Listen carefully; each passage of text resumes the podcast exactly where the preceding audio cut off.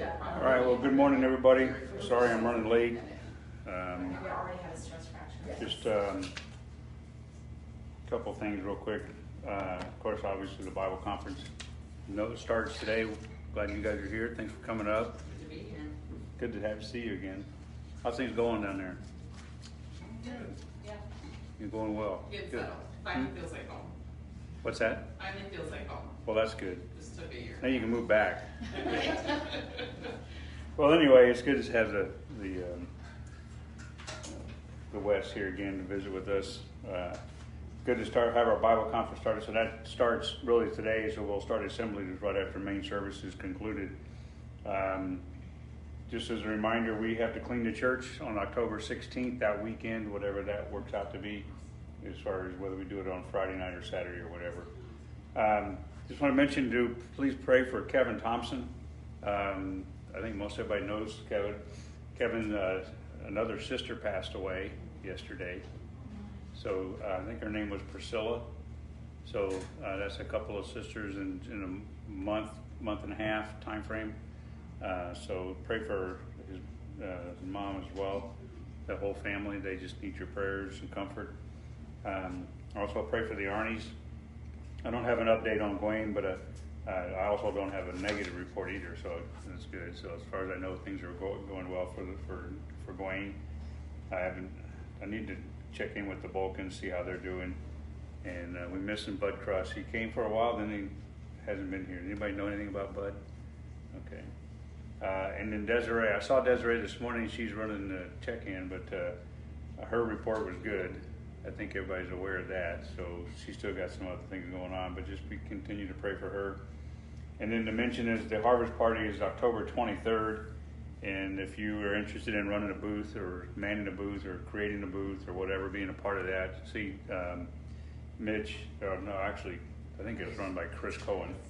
So see, well, either one of those guys, they can direct you and get you going. Uh, so that's going on, and there's some other things that I that I had in an email, but I don't have that with me, so I don't know what all those were. But anyway, that's okay. There's a lot of stuff in the bulletin. We'll keep you going, and as a reminder of things that are happening. So, for the sake of time, uh, why don't we turn over to the book of Psalms, chapter 124? We'll read there, then we'll go into prayer, um, and then we'll get into the lesson. Psalm 124. It's a got eight verses, so we'll read through those and.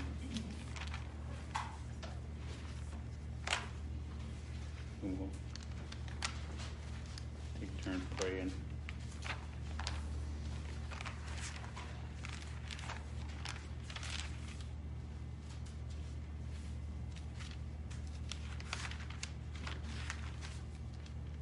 Okay, Psalm 124, starting verse 1 says, If it had not been the Lord who was on our side, now may Israel say, If it had not been the Lord who was on our side, when men rose up against us.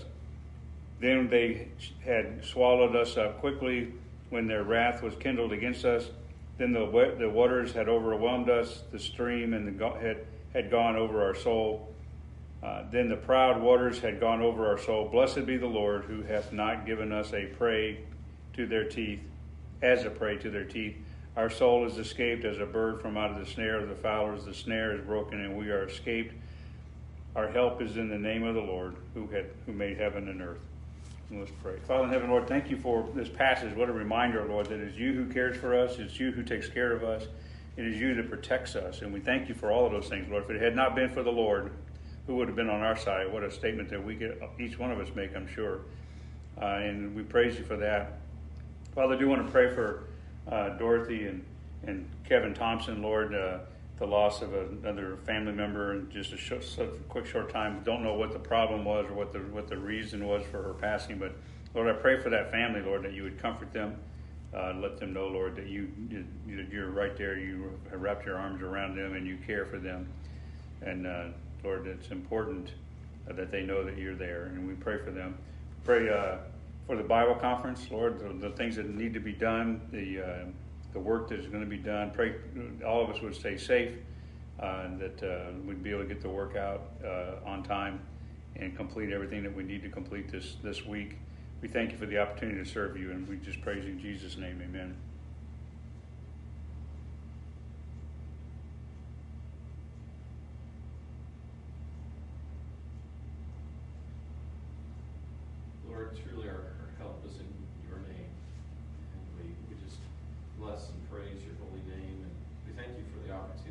to uh, publish your word, to put it together and, and send it out, that your word, word would go forth and bring good fruit and much fruit. And uh, we thank you for that. We pray that you would uh, bless the hands this week and the hearts and the minds, and Lord, help us to be uh, focused on what you would have us to do. Um, we are thankful that you count us um, faithful for the ministry.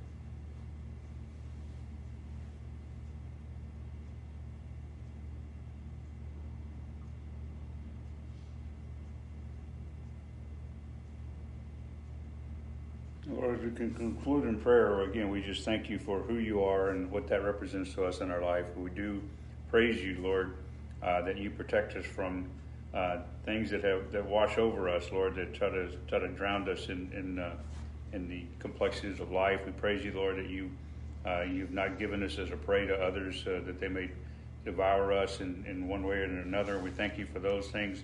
We give you the, the honor and the praise and the glory for taking care of us. We ask you to be with us this morning now we, as we continue our study in the book of Second Corinthians. We love you and we praise you in Jesus' name. Amen. Okay, so that's where we're going to be at this morning. We're going to, this would really be a kind of a part two to the chapter. Um, and uh, it's a good study that we're that we're involved in right now in this, in this chapter in particular, all, all the way through so far in the first five verse, first, first five chapters. So last week, as just a reminder, we began to look at where we gain confidence and strength in our labors for the Lord as we face whatever comes our way in our life. Now, Paul has been using uh, his own personal life as a uh, as an example, as a testimonial of the things that are going on, uh, has been going on with him. So, for the several prior chapters, Paul had encouraged the church at Corinth, and in that, and right, and by that encourages us as well uh, as to why he ministers and teaches, and why he does it with such a passion. Uh, you know, some people just they, they they go through the process of laboring in a ministry because they think that's what they have to do. But we need to move from what we have to do to what I need to do, and then change our our motivation from a have to to a passion to want to. And that's really what Paul's using his life as an example. What what motivated him to passionately endure the things that comes his way so that he can continue to serve? What what motivated him to do that? And so he's he's used his life as an example, and he laid out in this chapter some really cool things. So this chapter starts out pointing out how we can draw strength and motivation from from it's really interesting he's really in this chapter he's pointing out doctrinal truths and the doctrinal truths that he points out strengthen him and they should strengthen us as well uh, they, they help motivate paul. Why, why is he doing what he's doing? Why is he willing to endure sacrifice his life if necessary to accomplish the gospel being spread? And he uses these these doctrines in this chapter as, as the, the rationale for them um, now he knew that his tormentors they sought his death. He knew that they, he knew that he was basically he had a target on his back uh, all the time. People were trying to trying to track him down, trying to execute him, kill him. Uh, from the moment uh, that he was actually uh, saved, all the way until even the, present time when he wrote this letter, uh, that has been his that has been what he's been enduring. His life has been that, and so he knew the tormentors wanted wanted his they sought their, his death and he was almost all day, every day, he was threatened with bodily harm and injury in some way. Yet that didn't stop him from serving. He's uh, okay. You imagine getting up in the morning and saying, "Okay, well, one of what's coming at me today. It's okay. God's got my back," and he just keeps going, and that's where we should all be. So uh, now, Paul, I said I said this last week too. Is he's not looking for self pity. Instead, he's offering you and me the encouragement that we need to stand face to face against any trial that comes to try to stop us from serving. And so, from the opening verses of chapter 1, if we just flip over to chapter 1, we just remind ourselves of a couple of things. Chapter 1, 2 Corinthians chapter 1, verses, uh, well, verse 4, uh, we'll start with that. Paul says this, talking about God, who comforted us in all our tribulation, that we may be able to comfort them which are, which are in any trouble by the comfort wherewith we ourselves are comforted. That's in a great statement. What Paul is saying here, the thing, what comforted me, I can take that and help comfort somebody else. That was part of his ministry, was making sure that that was that was relayed from God to, to people. And then in verse 8, just a few verses later, he says, For we would not, brethren, have you ignorant of our trouble, which came upon came to us in Asia, that we were pressed out of measure above strength, insomuch that we were just we despaired even of life. And so he's like, you know, I know I know what's happening. I'm, I'm not ignorant of what the trouble is that we're facing. I know what's going on. I know what's happening. We're pressed out of measure. Uh, that that uh, that sometimes we do despair of life, but I know that God's got me back and, and we're. So we've seen him walk us through several reasons uh, for being involved in ministry, starting back in chapter 3. Just as a reminder, uh, he told us in chapter 3 that, that God considered us sufficient to serve, and he's made us able to serve. He's given us the ability to serve. So, so with that, Paul is he goes into this this chapter. What he wants all the believers to know is that we actually have nothing to fear about serving in ministry. Uh, nothing in fear. Now we kind of use the example of you know going door to door, but you know you don't have nothing, you don't have anything to fear in any kind of ministry. Even if even if it's if somebody says, "Hey, I, I need you to give a devotion," and you know for the volleyball team. Uh, some people just panic about giving a devotion. Don't fear that.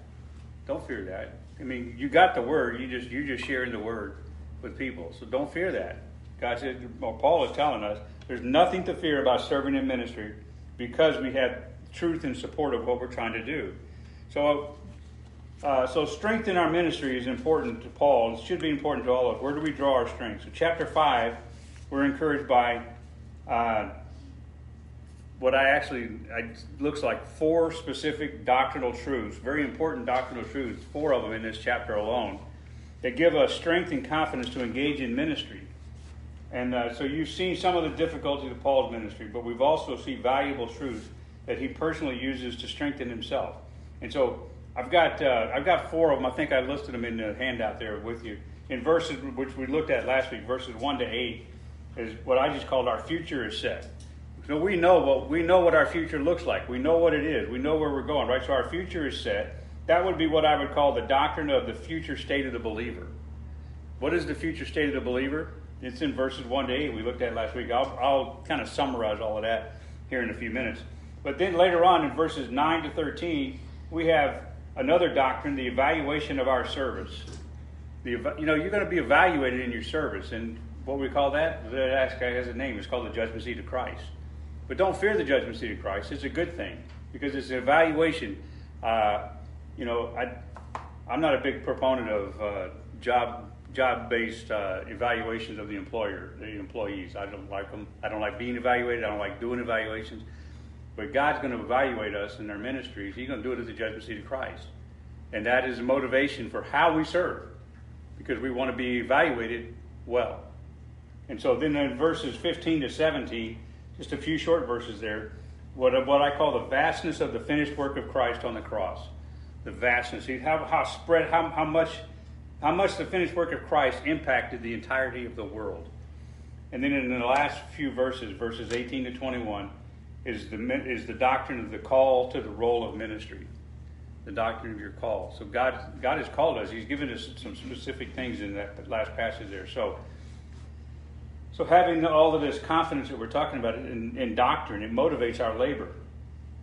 Trying to serve the Lord but not knowing His Word is kind of disheartening if you're trying to serve God but you don't know what, you don't know the Bible, you kind of get disheartened and, you kind of like you check out, you you, you give up, and so uh, it renders the servant incapable of carrying out their master's command. If you don't know what God wants us to do and what He has said, how do we serve Him in the proper way? That's what that's what I'm talking about. And so Paul gives us um, a spring of confidence to serve Christ by taking us through these important doctrines. Uh, now, there are many people, and this is, I'll talk about doctrine for just a moment here. There's many people, including pastors of some churches, who think that doctrine is decisive, or I'm sorry, not decisive, but it is decisive, but they think it's divisive, it causes division. It's really a shame. Um, they basically think that we should, we ought to basically move through our Christian experience from one feeling to another and forget doctrine. Just go on your gut. Just go on your feelings. Just go on what makes you happy. Just go on what what uh, the, the, your influence from a culture should tell you that, that you do. Um, so they go as far as to claim that we shouldn't be determining propositional truths and defining them as dogma or doctrine. In fact, they don't even like the word doctrine. The word doctrine makes makes some people, even even pastors of some churches, they just they just hate it. They don't like that, and it's a shame that that's what's happening here. They go so far as claiming that we should. And when I say propositional truth, what I'm talking about there is the objective truth of the Bible. They don't want to talk about the objective truth of the Bible. Uh, a lot of people don't like objective truth. Wouldn't that a shame? I mean, that gives us some solid places to put our feet when it's objective, absolute truth, and they want to take that away from us. So, um, the fact of the matter is, doctrine is what powers life. It's what powers life. And so, uh, so your view of profound doctrine is what determines your conviction. How you see doctrine determines what your conviction is, what your passion is. If you have a, if you if you don't understand doctrine, and some people uh, haven't studied it out, haven't been taught what doctrines are, what the, the various doctrines, and there's a lot of doctrines, different kinds of doctrines in the Bible. But if we don't let them out, we don't know what what they are. How do we gonna, how are we going to serve the living God? And so. Um, it determines your conviction, and conviction is what makes you do what you do. How you're convicted, uh, what it, not in a bad like you're being judged. And I don't mean convicted that way. I'm talking about what is your convictions. Every one of us have convictions. This is where I stand. This is what I believe. This is my position on life, uh, and that motivates you. That your your conviction is driven by how you see doctrine, and then that is that drives how you serve. So doctrine is absolutely crucial. It's the structure of, of, of all the immovable facts that you find in the Bible, the divine facts and the realities that you know to be true, you believe to be true, and that are operating principles of your life. I mean, how do you how do you function as a believer, as a Christian, if you don't know what the Bible says? That's why we have disciples. That's why we start at the beginning with people in discipleship, is to lay out some fundamental. You know, there's 16 lessons in discipleship. You know, that's 16 doctrinal truths. That's really what that is. And so all Scripture is loaded, um, loaded with doctrine. It's everywhere. It's all throughout the Bible. The Bible is propositional truth. It's not an opinion. It's not suggestions. It's truth from God. And so doctrine defines Scripture. Um, Paul told Timothy that doctrine is profitable. He said in 1 Timothy chapter 3, verse 16. You guys all, I think everybody here knows this verse. All Scripture is what? given by inspiration of God and is what? Profitable for doctrine, for reproof, for correction, for instruction in righteousness. There's a value in doctrine. There's a value in the, in the, in the Word of God. You know, Psalm chapter 19, which is a great psalm, we won't turn there and read it all, but let me just tell you a few things that it says about the Word of God. It says the Word of God is perfect. It says the Word of God makes us wise. It says the Word of God is right, it's clean, it's pure, and it's sure, and, and, and, and it's surely true. All that said there. So, doctrine reveals the truth of God. It reveals the truth of God and in what God really desires to teach us about what He is. Whole Bible, your whole Bible, from Genesis to, to Revelation, is everything that your God wants you to know about Him. It's His, it's His mind, it's His thinking. In fact, Paul talked about that. We have the mind of Christ, we have the mind of God right here in the Bible. Everything He wants you to know is right there. Um, so we have this, this desire to, uh, God has this desire to teach us what He is, who He is, and what He has said, and what He will do. But be warned, there's three, there's three problems with destructive, three destructive elements that enter the church when the church doesn't focus on doctrine. So this is important. Three things that happen in a church that doesn't focus on doctrine, or even in the life of a, believer, a Christian. First, the first, there's doctrinal error. If you don't pay, to, pay attention to doctrine, there will be errors in your doctrine. Because there's only one right doctrine, and that's what God has given to us in His Word. So if you're not paying attention, you're going to you're to drift off into some sort of an error. The second, the second error in the church or in a, in a believer is apathy towards the holiness and the sovereignty and the righteousness of God. There becomes an apathy about who God is. We we like well who cares what God is? I mean you know God's God that's okay. He he built everything. He he did it all. You know but that doesn't affect me. So that's that's a problem. It's apathy towards the holiness sovereignty and righteousness of God. And the third thing that happens which is really a shame is not knowing doctrine, not paying attention to doctrine, degrades the person of Christ. It degrades the person of Christ. And these errors are ignored today in, in, a, in many churches. I read an article, I think it was about six years ago. So um, it was entitled this. Uh, I think it, I can't remember the magazine that I that I found this in, but Jesus didn't care about correct doctrine, and neither should we. Was the title of that article? Well, That's how, how, what? How did you come up with that kind of a title? I would uh, just re- I, he should have been whoever wrote that. I don't remember the name of the person right now. I have it have it in another other notes where I got that. This is a crazy concept. Uh, in 19, in 2020, probably many of you have heard the name Andy Stanley. That's a shame about Andy Stanley. Let me just tell you that. This is what he said: Church unity is more important than theological correctness. That's what he said at a conference in 2020. Church unity is more important. And when he says church unity, he's not talking about unity in the local church. He's talking about everybody that claims to be a Christian church. All of the all of the denominations that say, well, we we follow Christ, whatever they are, whatever the denomination, the unity of all of those churches is more important to Andy Stanley than theological correctness. He also said this in that same um, uh, I don't to call it a message, but his, his, his presentation. When Christians of various denominations get to heaven, we will all discover, we will discover that when it comes to theology, we were all wrong about something. I hope not. I hope, I hope, you know, we got the Word of God. I mean, I think we have the roadmap to get it to, to get to the right place that God wants us to be. Basically, Andy Stanley was neglecting or rejecting the Word of God itself because doctrine does matter. You know who it matters to the most? It matters to God. So if it matters to God, it ought to matter to us. Again, Paul wrote to, to Timothy in 1 Timothy 6, verses 3 and 4 If any man teach otherwise and consent not to wholesome words, even the words of our Lord Jesus Christ, and then and to the doctrine which is according to godliness, he is proud, knowing nothing. That's what Andy Stanley, knowing nothing. Uh, but doting about questions, doting about questions, and strifes of words, where cometh envy, strife, railings, and evil surmisings. That's a description, a perfect fit for Andy Stanley today. Now I know his father, Charles Stanley, was a, was an excellent pastor, a great great speaker. Andy Stanley now, I don't remember the name of the church that he pastors, but it's a fairly large church. That is the influence he had. Don't worry about doctrine. Don't worry about study. Don't even bring. In fact, he doesn't even believe in the Bible. He says you need not have a Bible. He says, I'll tell you what the Bible says.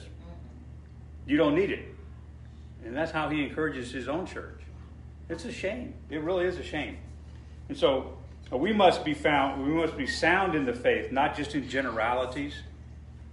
What's that? oh, there I was was, saying, is the dad still alive? Yeah, I believe he is. I don't know for sure, but I think he is. So anyway, um, no. So we need to be we need we need to be sound in the faith, not just in the generalities of what a Christian could be defined as. We must have the same belief in doctrine as somebody who is not. We may we may have the same beliefs as somebody who is not a Baptist, and that I mean that's okay. There's churches that are out there that are not Baptist in quotes uh, that have the same doctrinal beliefs that we do. That's fine, but we cannot merge with those who are theologically, doctrinally not in agreement with us. It's very important that we partner with churches and believers that are like minded with us. Uh, and so we are very careful. That's why we don't just let anybody come into our church and teach. They have to be of like minded. It's a very difficult thing sometimes because some people, they sound great when they're preaching, but then when you find out they don't have the same doctrine as, as us, and it's like, well, I'd, I'd be scared to let you stand in front of my, my congregation and I don't know what you would say. And so we have to be careful about those kind of things. And so so anyway, um, this is what's happening in Corinth. The same thing. Andy Stanley is all over Corinth. The Judaizers were muddying the waters of doctrine, trying to draw the church back into Judaism. That's what they were trying to do. Unfortunately, I don't, I don't know what Andy Stanley's purpose is to do to to to wreak uh, a negative concept of the Bible. It's just like why why would you stand in church in, in a a group of people and pretend you're a pastor of, of a church and you don't believe this book. Why, why waste your time? And unfortunately, why would a lot of people waste their time going and listening to him? So, anyway, we're commanded to use doctrine. We're commanded to use doctrine, to use it correctly. Titus, a couple places in Titus, chapter chapter one, verse nine, says, "Holding fast the faithful word, as we have, as he hath been taught, that he may be able, by sound doctrine, both to exhort and to convince the gainsayers." It takes doctrine to be able to minister to people. Not that you have to quote them doctrine and you have to beat it into their head, but you have to know what where you're coming from to explain to somebody the truth. And the same thing he said in chapter Titus chapter two, verse one. But speak thou the things which which become sound doctrine. I think the Bible is pretty clear. Doctrine is important. And so the greatest need of the church in the Laodicean age is for sound doctrine on a realistic level through evangelistic teachers who believe in the doctrine of the Bible. Again, Paul says in 2 Timothy chapter 1, verse 13, hold fast the form of sound words, that would be doctrine, uh, which thou hast heard of me in faith and love which is in Christ Jesus. So the word doctrine, just so I make sure we're all on the same page definition wise, uh, there's a couple of different ways the word doctrine can be defined depending on how it's used. It means to receive instruction. It means to at what is heard. And lastly, it means instruction and discipline that is, that is taught. And so uh, you receive doctrine, and then I should be teaching doctrine. And, and then we take that, what is heard, and we apply it correctly. So that's where Paul is at here in chapter 2, or I'm sorry, chapter 5 of 1 Corinthians. I can't talk. First, 2 Corinthians chapter 5. So he starts off, he says, uh, I'm not going to spend a lot of time in, in these first few verses because we, we, we dealt into this last week, but he said, For we know that, it, that if our earthly house of this tabernacle were dissolved, we have a building of God, and house not made with hands, eternal in the heavens. And he goes on and talks about those that contract. And so well, while, we, drove, we dove into this doctrine last week, we're just going to kind of, let me just kind of give you a real summary of it, what Paul is saying. He wants us to know that while we're alive on this earth, we occupy a tabernacle, that earthly tabernacle, right? The fleshly tabernacle, which is replaced by a body from heaven when we, we, when we pass off of this earth, when we die, we go from an earthly tabernacle, this physical body, into a heavenly tabernacle that, he, that he's called a, a, a house made with hands, made without hands, sorry. Uh, and so he wants us to know that. He said in verse 1 that he spoke of the home that we occupy today and there's that earthly body made for life on earth in our present time. It may not be the greatest body, but it's conditioned for life on the present time, right? Our body is conditioned to, to, to serve right now. And then in verse 2, he says, um, For in this we groan earnestly, desiring to be clothed upon with our house, which is from heaven. So he's contrasting these two things. Uh, so right now we're contained in an earthly vessel uh, on the earth, but when we when our when the body dies, the soul of the of those who are saved is translated into a new clothing. So his point in all of this, just and then we'll move on, uh, is that we are destined to go from earthly to heavenly, as he said in 1 Corinthians 15, from corruptible to incorruptible and from mortal to immortality. Those are the things that we have coming, looking forward to. And so he talked about that. That was motivation, our strength and confidence for this application of doctrine, knowing that whatever is going to happen, whatever happens to us, doesn't hurt us. We don't need to have, we don't need to fear anything because we have a destiny that is eternal. We have a destination that is eternal. So that was the first thing. Our future is set. And then in verses 9 to 15, he talks about the doctrine of the judgment seat of Christ. So let's start with verse 9. Wherefore we labor that whether present or absent we may be accepted of him. That would be that judgment right there. For we must all appear before the judgment seat of Christ, that every one of us receive, that every one may receive the things done in his body, according to that he hath done, whether it be good or bad. Knowing therefore the terror of the Lord, we persuade men, but we are made manifest unto God, and I trust also are made manifest in your consciences. Verse 12, for we, are, we commend not ourselves again unto you, but give you occasion to glory on, your on our behalf, that ye may be, have somewhat to answer them which glory in appearance and not in heart. For whether we be beside ourselves, it is to God, or whether we be sober, it is to you, for your cause. For the love of Christ constraineth us, because we thus judge that if one died for all, then all were dead. And that he died for, am I going the right place? I think it's 15 and that he died for all, that, we, that they which live not should not henceforth live unto themselves, but unto him which died for them and rose again.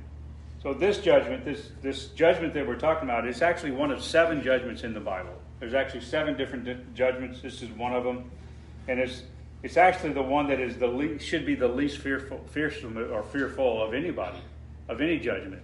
Uh, this judgment is mentioned, and actually, uh, this is how important it is. It's mentioned three different places. Aside from this passage here, it's mentioned three different times. It's mentioned in 1 Corinthians chapter 3, verses 11 to 15. It's mentioned in 1 Corinthians chapter 4, verses 4 and 5. And then Paul also spoke about it in Romans chapter 14. So while most judgment, the other six judgments that are, that are in the Bible, uh, while they're a penal judgment, they're, um, they're related to the punishment of the offenders, the judgment seat of Christ is a parental, parent judgment. It's judgment of the Father. It's done out of the love of the Father. So it's, it's not penal. There's not a punishment involved in. And that's what's cool about the judgment seat of Christ. There is no punishment. There's rewards and so on, and lack of rewards and so on, but there's no punishment from the from the judgment seat of Christ. There are judgments, there are punishments from the others, unfortunately, and so um, this is a judgment that, that's only limited to the limited to the believer. Uh, this is an exclusive judgment. The body of believers are the only people that go before the judgment seat of Christ. Look, Verse 9 speaks of what we could what we call the measure of judgment. In verse 9 again it said um, talks about being accepted of him. And so it's our duty to serve the Lord in ministry, but we don't labor in order to be saved. There's no save, there's no salvation in what you serve. I know I know there's a lot of lot of teaching out there floating around in, in all kinds of different places. You know, God weighs your your good and your bad on a, on a scale, and whatever it tips, that's how you that, that, that's not this. That is not what's happening here. It's not uh, if, if, if your good outweighs your bad, you get to go to heaven. If your if your bad outweighs your good, you don't. You go to hell. That's not this. That's not what's going on here. This this is totally separate from that. And so um, we labor as believers because it pleases the Father. That's the whole bottom line here. We this judgment is about how pleasing our, is our labor. What, what, what is, it, is it accepted of, of God? So it's our duty to serve the Lord in ministry. But we don't labor in order to be saved. We labor because we are already saved. And it is our desire that we are accepted of Him, according to verse 9. So we labor as believers because it pleases the Father. That's why we do it. That's, that, that's judgment is about pleasing Him. John chapter 8, verse 29, I mentioned this last week. He that sent me is, is with me the Father hath not left me alone, for I do always choose things that please him. So, labor here means this idea of labor means to be ambitious, to strive to please out, uh, to please out of a love for and a sense of honor in pleasing who you're laboring for. We labor, we labor for God because we love God. I mean, just think about it in your own family, your own household. You serve your family members because you love them, because you care for them. They serve you because they love you. At least that's the way it ought to be. And it's not always that way, I know. Especially when kids are young, they don't want to do anything. But but that's the whole point is is serving out of a love for for uh, for God. Another way we could talk about this would be a holy ambition. Uh, a holy ambition. Do, what is our ambition? We want to please God the Father. That's what our holy ambition ought to be. Then notice he says in verse 10 again, as we were looking at that, Verse 10, he says, But we must all appear before the judgment seat of Christ, that everyone will receive the things done in his body. So the intent of the judgment is found here. The issue of this judgment is serious, but it's not for punishment. It's not a punishment. It's just checking you, what have you done? Why have you done it? First, we need to know that this judgment is an accounting of our behavior, both good and bad, while in our earthly bodies, while we're in that in that uh, that earthly body. Second, it's an accounting of how we used our body, that earthly one, which is what is meant by the phrase, according to that he hath done. So you're being judged according to that you have done. So we're held accountable for what we have done with our time, our talents, our gifts, and our influences. And we must appear and show openly that we will be measured regarding our service to the Lord. And Paul says it this way again. To, he said to the church of Ephesus, You, you all remember this verse, right? Five, chapter 5, verse 16. Redeeming the time because the days are evil. How are you redeeming the time? What are you doing to redeem that time? What time? The time that you have left on the earth. Redeem it for profit for God. And he said in Colossians chapter 4, verse 5, walk in wisdom toward them that are without, redeeming the time. So this accounting is clear.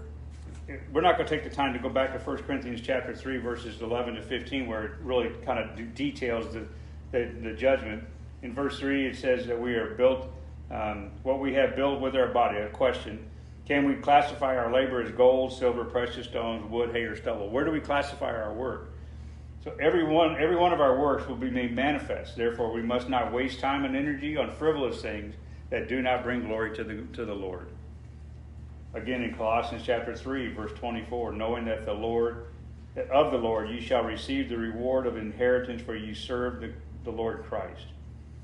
So, verse 11 also, the, um, as we're continuing on here, the judgment seat of Christ reminds us that there's, notice, this is kind of, I think this is where it throws some people off. Verse 13. Not verse 13. Where am I looking at? I lost my place. Sorry. Talks about the terror of the Lord. Hmm? 11? Okay. Uh, knowing therefore the terror of the Lord. So, um, the terror of the Lord is us recognizing, and this is okay. So it's not terror of the judge. We're not terrorized. We're not fearful of the actual this judgment because there's no. It's not. It's not a penal judgment. It's not a. There's not a punishment in this judgment. Uh, but there are some things that we need to be fearful of. The terror of the, of the Lord, that is us recognizing that the lost do not have a chance to go to this term, this judgment. That is, that is what we should fear. Basically, we fear for them. We fear for them. We fear because we know what's going to happen to them. If, if they don't go to this judgment, they will go to one of the punishment judgments. And that ought to scare us. And that ought to motivate us to serve, to get people away from the potential of punishment judgment and bring them into a parental judgment so that they would have eternal life and have a body that will, that will uh, live, live for eternity, that body that's made in heaven. That's, that's, that's the fear that this had. That's what Paul, Paul was concerned. The whole point of this, uh, Paul bringing, us, bringing up this, the judgment seat of Christ, it, is not not to scare us, but to point us that some people aren't going to be there, and that to, that we should just have a broken heart over those people that are not going to be there. They're going to miss out on the blessings that come from this parental judgment. You know why? Because it says, I think maybe I had verse 11 written here. But anyway, flip back to 1 Corinthians for just a moment, chapter 3.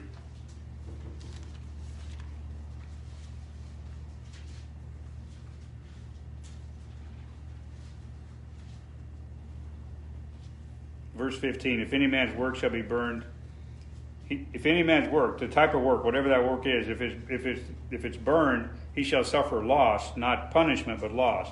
But he himself shall be saved yet so is by fire. Some people teach that that terror of the lord there that's being spoken of in Second corinthians is is that you're going to that you're not going to get saved that you'll lose your salvation if you didn't work the right works and Paul is saying there is no terror of the Lord like that. That's not, that's not the case. Uh, 2 Corinthians chapter 5, you drop down to verse 21. Just look at verse 21. We'll bring we'll, this. I told you before when we first started this that sometimes the complexities of Paul's thought pattern. Sometimes he'll say something and then he'll jump right to another topic, then he'll come back to that topic. So that's what's happening right here. Verse 25, 21 of chapter 5, 2 Corinthians chapter 5. He says, for he hath made he hath made him to be sin for us who knew no sin, that we might be made the righteousness of God in him.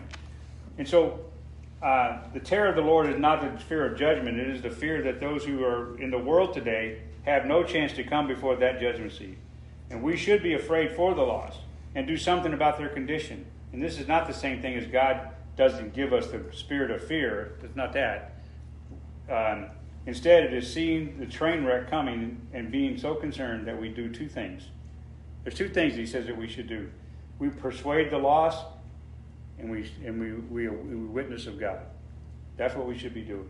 So, in response to the Judaizers, Paul kind of reminds the church again about the Judaizers. He encourages the church to recognize that Paul himself is not about eternal or personal reward. He just wants people to be saved, and that church is what you should want to do as well. We should all want that to happen, that people people get saved. And then in verse 12, he points back again. We're going back up to verse 12 now. He points back again to the Judaizers again. For we commend not ourselves upon you or unto you, but give you occasion to glory, glory on your behalf, that ye should have somewhat to answer them which glory in appearance. Giving answer to who? The ones that the Judaizers who, who are seeking their own glory instead of the glory of God. So, so we have two we have two doctrines so far that Paul is can draw strength out of. First off, we have a we have a destination, we have an eternal body that we can look forward to, never have to fear uh, death. We will not ever die once we have that body for sure. Will we live in eternity? And then uh, our judgment is not a not a punishment judgment. Our judgment our judgment is a parental judgment. What have you done for me? And, and are you doing are you doing things right? And then we have a third doctrine in verses 15 to 17. This is kind of a short one. Uh, this was the doctrine of the vastness of the finished work of Christ. Verse 15, and that he died for all, that they which live should not henceforth live unto themselves, but unto him which died for them and rose again. Wherefore, henceforth know we know man after the flesh. Yea, though we have known Christ after the flesh, yet now henceforth know we him no more. Therefore, if any man be in Christ, he is a new creature. Old things are passed away. Behold, all things are become new. And so Paul was motivated by the wide ranging application of the death of Christ. I mean, this ought to motivate us as well. How many people did Christ die for? All the world. That ought to motivate us to serve, to reach all the world. I mean, if, if he died for all the world, then he loved all the world, and so he, he's trying to minister to all the world. He's trying to reach all the world, he's trying to reconcile all the world, and we should be a part of that as well.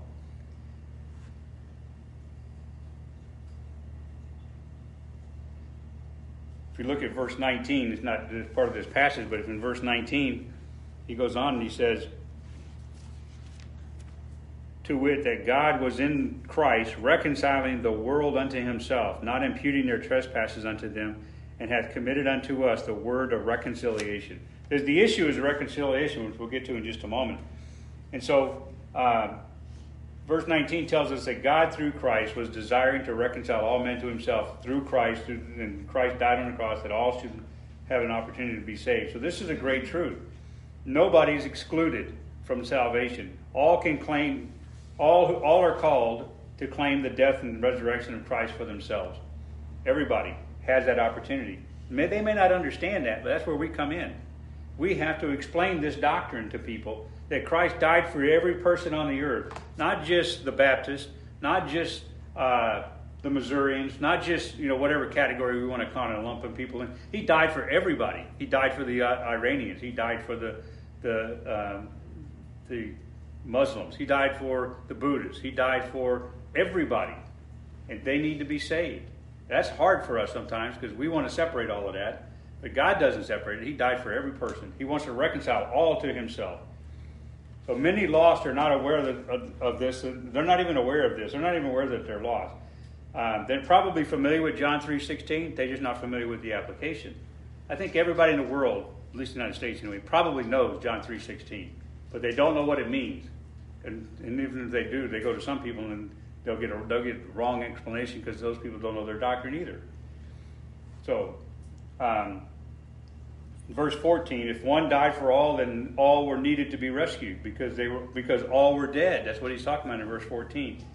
But this death was not just a death; it was also an invitation to minister this great truth to others. Verse 17: We're no longer the same person. Right? All things are passed away; we'll all, all become new. So we're not we're no longer the same person that we were. We have been changed in body and in spirit. And our feelings towards others have changed. They should have changed. Our feelings towards others should change. Uh, now we have an entirely new view of the people, of ourselves, of Christ, and so on, uh, because we have we're new creatures, and we want them to be new creatures as well. So the vastness of the love of God for the world through His Son, which we are now as we are all now a son as well. Remember John chapter one verse twelve says we had we have the power to become a son of God. So everybody has that same power. They have they have access to it. We should just help them. And then he gets into the last one, the last uh, doctrine he mentions, starting in verse 16 to 21.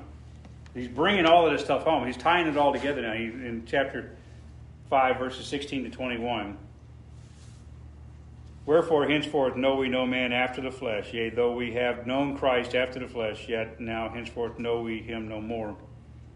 Therefore, if any man is in Christ, I'm, I'll go ahead and keep reading that. I've already read it. But uh, therefore, if any man be in Christ, he is a new creature. Old things are passed away. Behold, all things become new.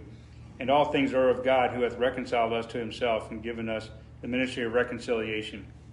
To wit, that God uh, was in Christ, reconciling the world unto himself, not imputing their trespasses unto them, and hath committed unto us the word of reconciliation.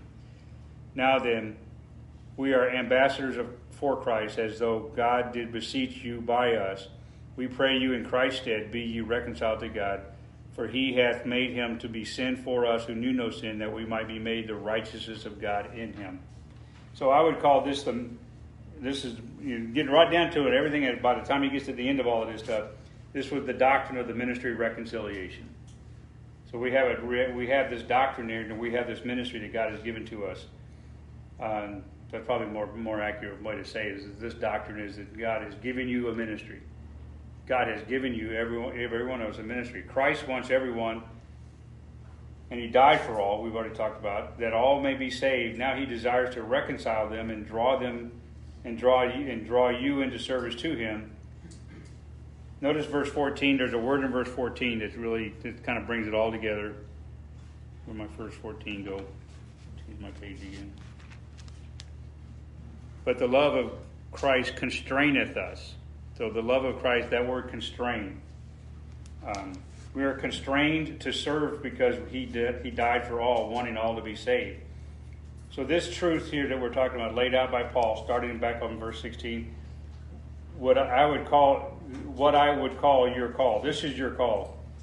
Uh, you, you, know, you want to know everybody got called to salvation. This is called to service. This this right here, this doctrine, everybody's been called to serve. There's not a Christian in the world that's not been called to serve because we have been given a ministry of reconciliation. In Matthew chapter 18, verse, 4, verse 11, he says, For the Son of God came to save that which is lost, and he intends us to help him do that. So to be constrained is to be held together while pressing on. Uh, we are not just held together, we are bound to Christ through the love that he has for us and the love he has for the world, demonstrated by his death. So we're bound, we're constrained by Christ and his sacrifice. More specifically, in verse 18, we are given what he said, what he calls verse 18, a ministry of reconciliation. So you can, you were constrained to the ministry of reconciliation through Christ, and your role then is an ambassador, verse 20. So you you have a title actually. You're not an you're not an you're not an apostle. You're you're a Christian for sure, but you have a role. Your role then would be the title of ambassador. Is what he says in verse 20. Now then, we are ambassadors for Christ, as though Christ, God did beseech you by us. We pray you in Christ's stead, be ye reconciled to God. So you have a you have the role of an ambassador to be a spokesman. And then if, back in verse 18 again, though, what he did was really cool. What he did in verse 18, he gave us, he wraps it all up, he calls it the ministry of reconciliation, but then he gave us in verse 19, he gave us the tool we need. So you're, you've been given a ministry of reconciliation, but notice when verse at the end of verse 19, what has he committed to you? He's committed to you the word of reconciliation. This is how you have the power, the strength, the tool that you need to minister to people.